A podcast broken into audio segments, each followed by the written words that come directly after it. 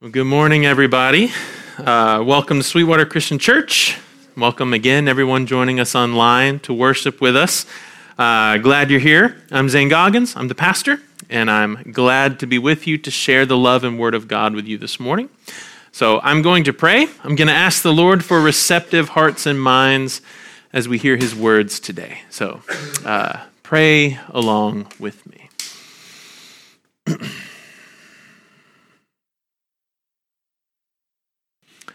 Father, I ask for eyes to see and ears to hear and hearts that receive your love and word this morning. I pray that everything I made up would fall on the ground and not be remembered. But Lord, I ask that everything that you have to say to us today will be received with gladness and joy and shape us into the image of your Son, Jesus Christ. We ask for the grace to love him more now than we do even more. In Jesus' name, amen. We're continuing on in uh, our series on the Beatitudes. Uh, it's called Blessed. That's what I'm calling the series. Blessed. It's uh, week number two out of eight. So we're, we're camping out in just one passage of Scripture to allow the words of God to wash over us and ultimately shape us into people who live a kingdom of heaven kind of life. And we're doing that for two months. A kingdom of heaven kind of life does not look like the kind of life that is demanded of us between Sundays. In the eight Beatitudes, Jesus announces to the world the way things actually work. He announces to all of creation the kinds of people who have something to be happy about in the kingdom of heaven. And these eight announcements are probably not what you would expect when you think of blessed people or happy people. You see, between Sundays, the message out there is that the well off are happy. People who have plenty and then a little extra just in case, both physically and spiritually. You, you got to get ahead of others. That's the standard of life. Between Sundays, the message is the happier you are, the better off you are. And so we put our smiling faces out on social media. And when people ask us how we're doing, we say, I'm fine or I'm good. Out there, the message is that the happy people are the go getters, the ones who make things happen, the generators of business, not cogs in the wheel, but the linchpin that holds the wheel in place. Out there, the message is not that peacemaking is what brings happiness, but recreational outrage does. Out there, the message is not, uh, you know, be kind. Out there, the message is if you can put a zinger on Twitter and get those retweets and follows, then man, you've really influenced somebody's life. The message between Sundays about what gives you something to be happy about is upside down. It's almost entirely opposite of what Jesus, our teacher and our God, says about the way the world actually works. And that's why we're doing this series. We're we're steeping ourselves in the Beatitudes because we want to be like Jesus. We want to see the world the way Jesus sees the world, and we want to live in it the way that He lived in the world. And in order to be like Christ, we have to take what He says seriously. And when it comes to listening to what He taught us, there's probably no better place to start than in the Sermon on the Mount. And last week we learned that the Sermon on the Mount, which is chapters 5 and 6 in Matthew, uh, are the foundational teachings of the Christian faith. They're the foundation. Uh, they are the foundation of, the, of Christianity, but they're also the new standard of life that Jesus gives to his followers. It's no longer the message out there but it's the message of Jesus that shows us what the standard of life actually is. And the eight Beatitudes are Jesus' observations about who has something to be happy about in the kingdom of heaven because their standard of life is the same as Jesus' standard. For those who may not have been here last week as a church, for the rest of the series, which is now seven weeks, we are memorizing the eight Beatitudes as a spiritual practice. And so I'm encouraging everyone to memorize all eight of them and to say them out loud once per day for eight weeks, now seven weeks. And some of us have been doing it for seven days now, and maybe uh, you're starting today, whether you're starting today or you've already started. Uh, I want everybody to take one of the cards on the foyer. Little cards, they look just like this. The blue card, it has all eight Beatitudes on it. Take several cards. We have way too many for the number of people in the church. So take like five or six, put them in your wallet, put it in your car, put it on your nightstand as a way of reminding you to say them and to memorize them. And why are we memorizing scripture? It feels like something kids do in Sunday school. I can assure you that none of us are above memorizing the words of Jesus. It's not a gimmick. It's not a fun summer activity that I came up with to keep you all engaged for the summer. It's not something to do just to do. As a church, we're memorizing the eight Beatitudes and saying them out loud once per day because our standard of life is the message of Jesus. And I've personally seen the kind of spiritual growth of reciting these eight sentences every day can do. And I, I can't explain it, but I can testify to it. So memorize them with me and say them out loud with me once a day. And together we'll start to see growth and we'll get to see what the world is actually like. So we will be in Matthew 5, 1 through 10. You can go ahead and turn there in your Bibles. Bibles in front of you or under you. If you don't have a Bible, take that one home. If you want to study the Bible together, email me and we'll set up a time. Matthew 5, 1 through 10. For context, you may have heard some of this last week, but Jesus is really just starting his ministry. This is really the first time he's actually started really to teach. And so, so far, he's been traveling from town to town proclaiming his message. And that message is the kingdom of heaven is near, it's close, it's right among us. And he's healed some people here and there. And his ministry is really starting to gain some momentum. And it's gained enough momentum that crowds are starting to follow him in hopes of hearing more about this kingdom of heaven stuff. And so no one else is really preaching the way Jesus is preaching. And people are curious about what it means that the kingdom of heaven is, is close, it's near. What, what is that message? What, what does it mean? And so, beginning in chapter 5 and all the way through the end of 6 is Jesus' answer to that question. If I were to like stand here and recite it, it would take 12 minutes. It's a 12 minute sermon. Jesus says it better than any preacher on Sunday morning, right? Jesus lays out the foundational teachings of the Christian faith. So that's where we pick up Matthew 5, 1 through 10. I'm reading from the NRSV today. When Jesus saw the crowds, he went up the mountain, and after he sat down, his disciples came to him. Then he began to speak and taught them, saying, Blessed are the poor, for theirs is the kingdom of heaven. Blessed are those who mourn, for they will be comforted. Blessed are the meek, for they will inherit the earth. Blessed are those who hunger and thirst for righteousness, for they will be filled. Blessed are the merciful, for they will receive mercy. Blessed are the peacemakers, for they will be called children of God. And blessed are those who are persecuted for righteousness' sake, for theirs is the kingdom of heaven. And so, since this is our second week in our series, this week we're focusing on the second beatitude, which is in verse 4 Blessed are those who mourn, for they will be comforted. Now, remember last week we talked about that word blessed. Blessed, bless, same words, just a different emphasis on a different syllable, right?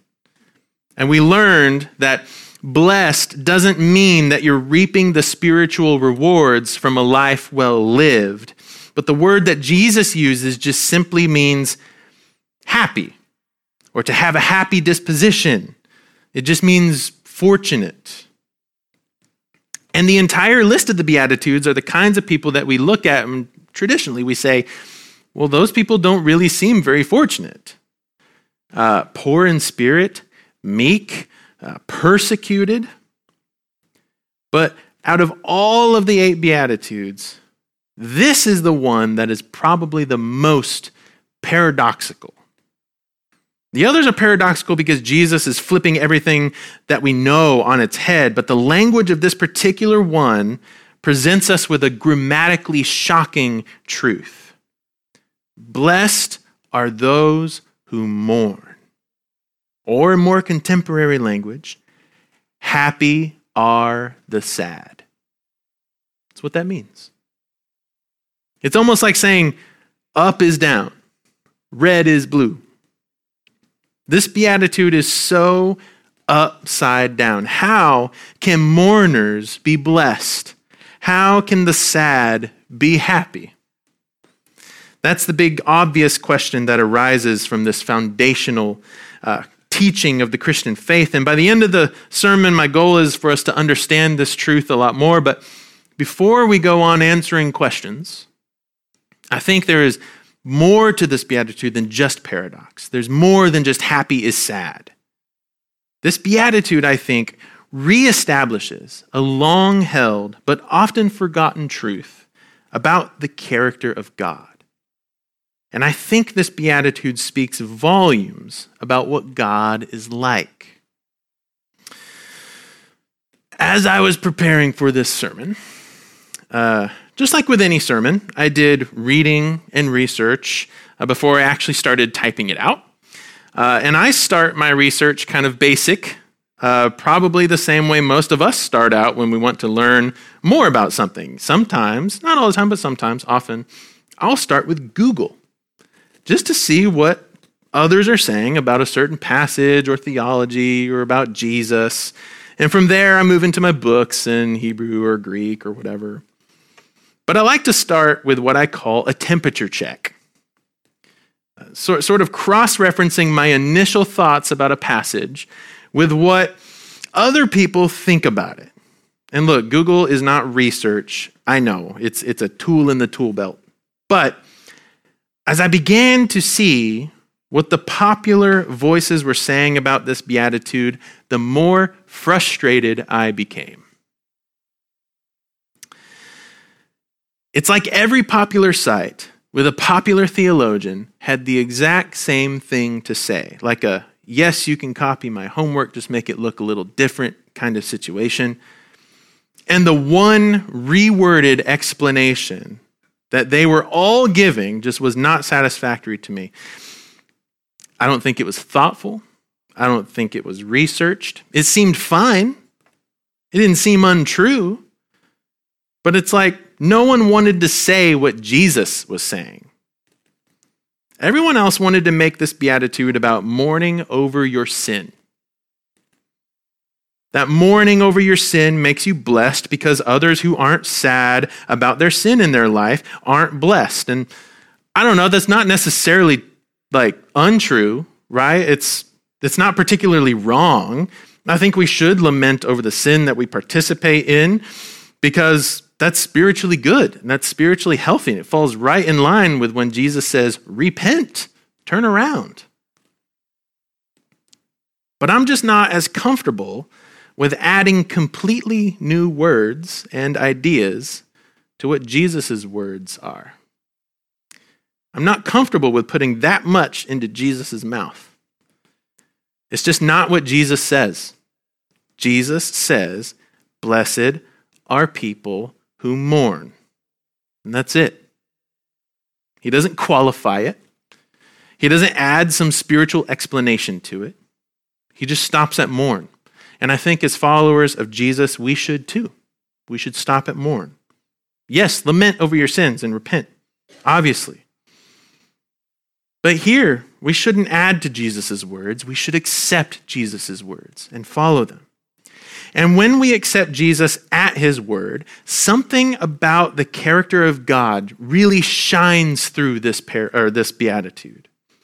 All throughout the Bible, There is a characteristic of God that never, ever fails. It just does not fail. And that is God comforts mourners. God cares for mourners.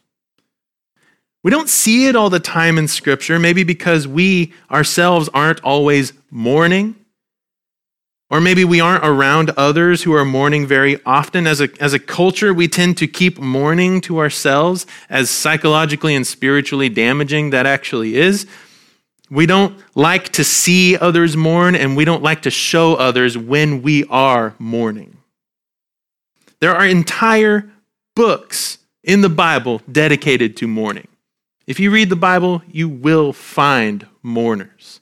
There is a book in the Bible called Lamentations, lamenting. It's called crying. That's what the book is called. There's a book called Job. Almost all of the minor prophets, the smaller books in the prophets, almost half of the Psalms are committed to mourning. And mourning is as common in the Bible as just about anything else is. But one thing that remains true in all of the mourning of the Bible God comforts mourners. If I gave you all of them, we would be here forever, but here's some of the best ones. The Lord is near to the brokenhearted and saves the crushed in spirit. Weeping may stay for the night, but rejoicing comes in the morning. He heals the brokenhearted and binds up their wounds. He will wipe away every tear from their eye, and death shall be no more. Neither shall there be any mourning or crying or pain anymore. This week, I had the opportunity to be with a few mourners, some sad people. Uh, these aren't people that go to our church, but people who reached out because their pain was too burdensome to carry on their own. And so they wanted a pastor to talk to. And so I met with them.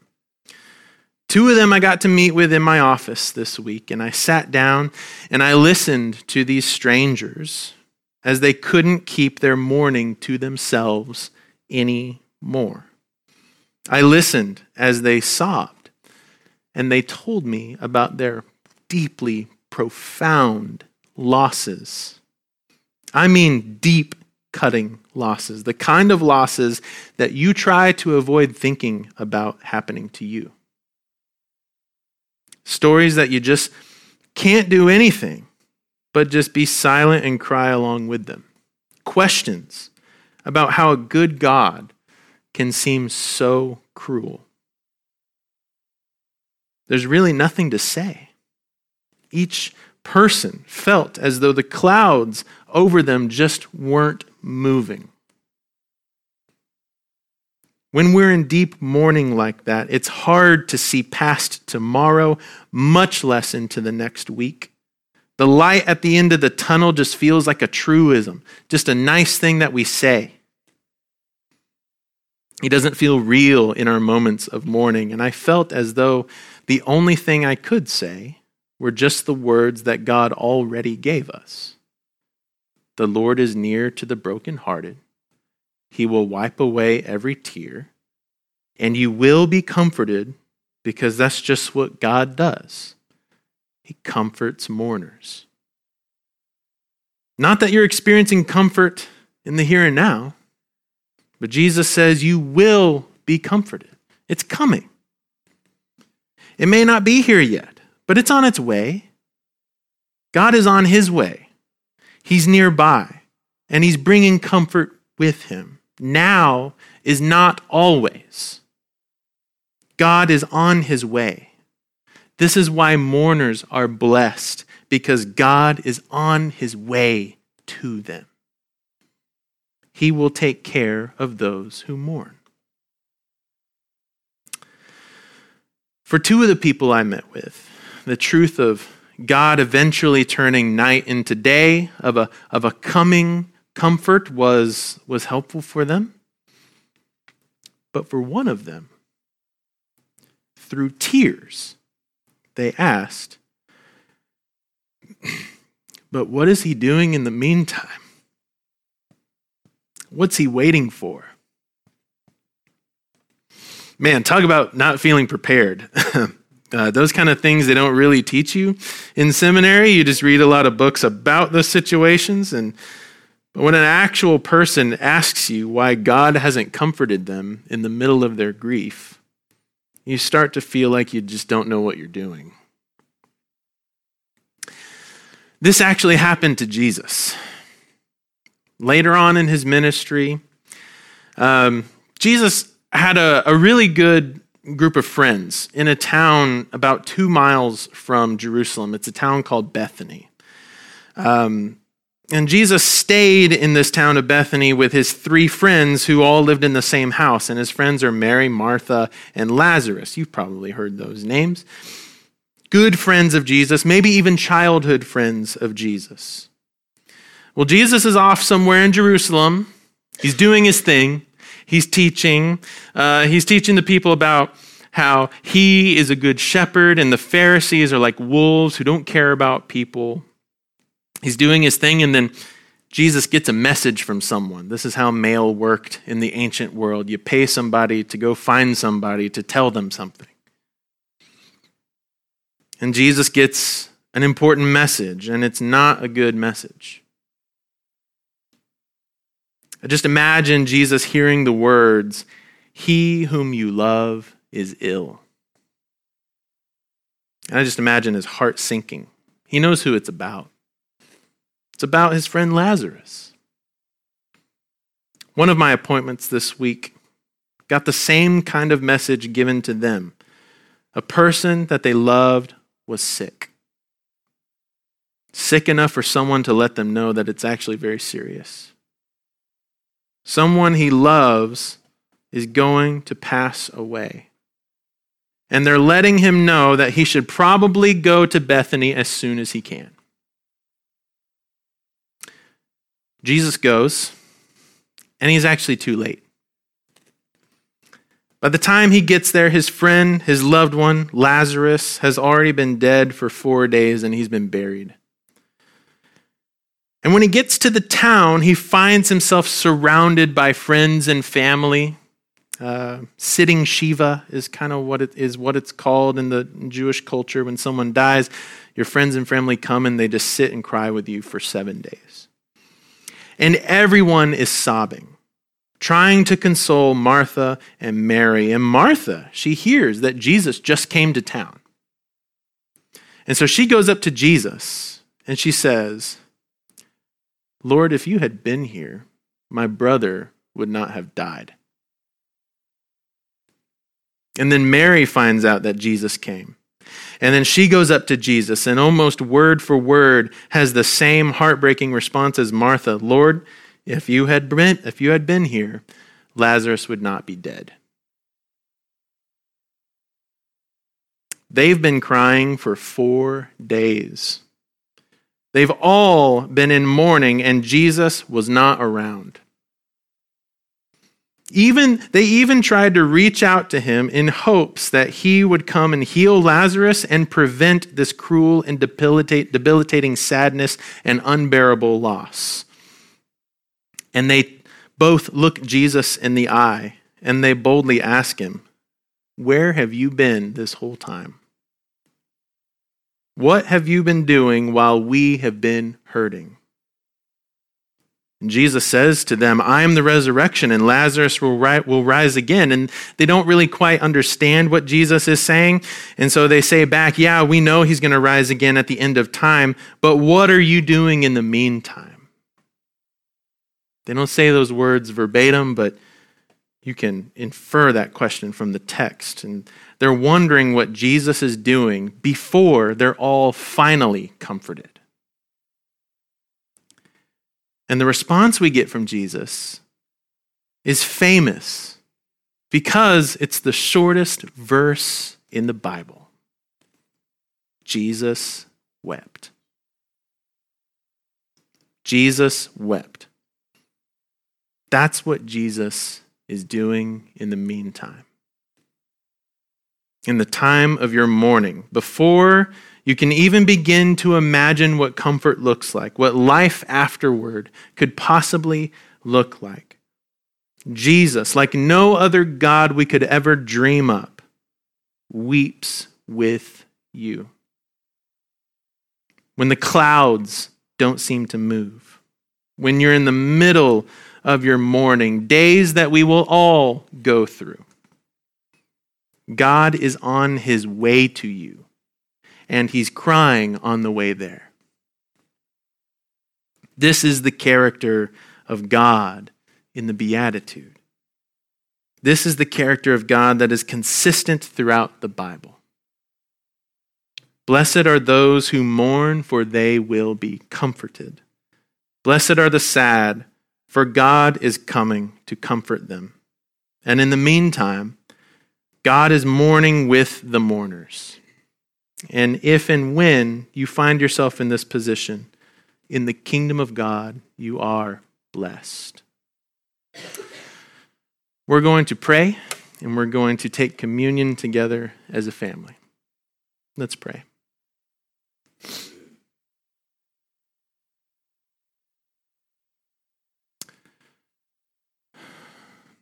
God, I thank you for how how earthy you are. How you don't sweep under mourning under the rug of joy. How you don't push away our feelings of grief and say, oh, you should feel joyful, you should be rejoicing. But God, as our loving parent, you say to us, hey, I'm there with you and I'm coming. God, I thank you that this is a foundational teaching of the Christian faith, that you are with those who mourn. You're so fantastic. I couldn't even begin to think of something like that. We love you. We ask for the grace to love you more. In the name of Jesus Christ, the Son of God. Amen.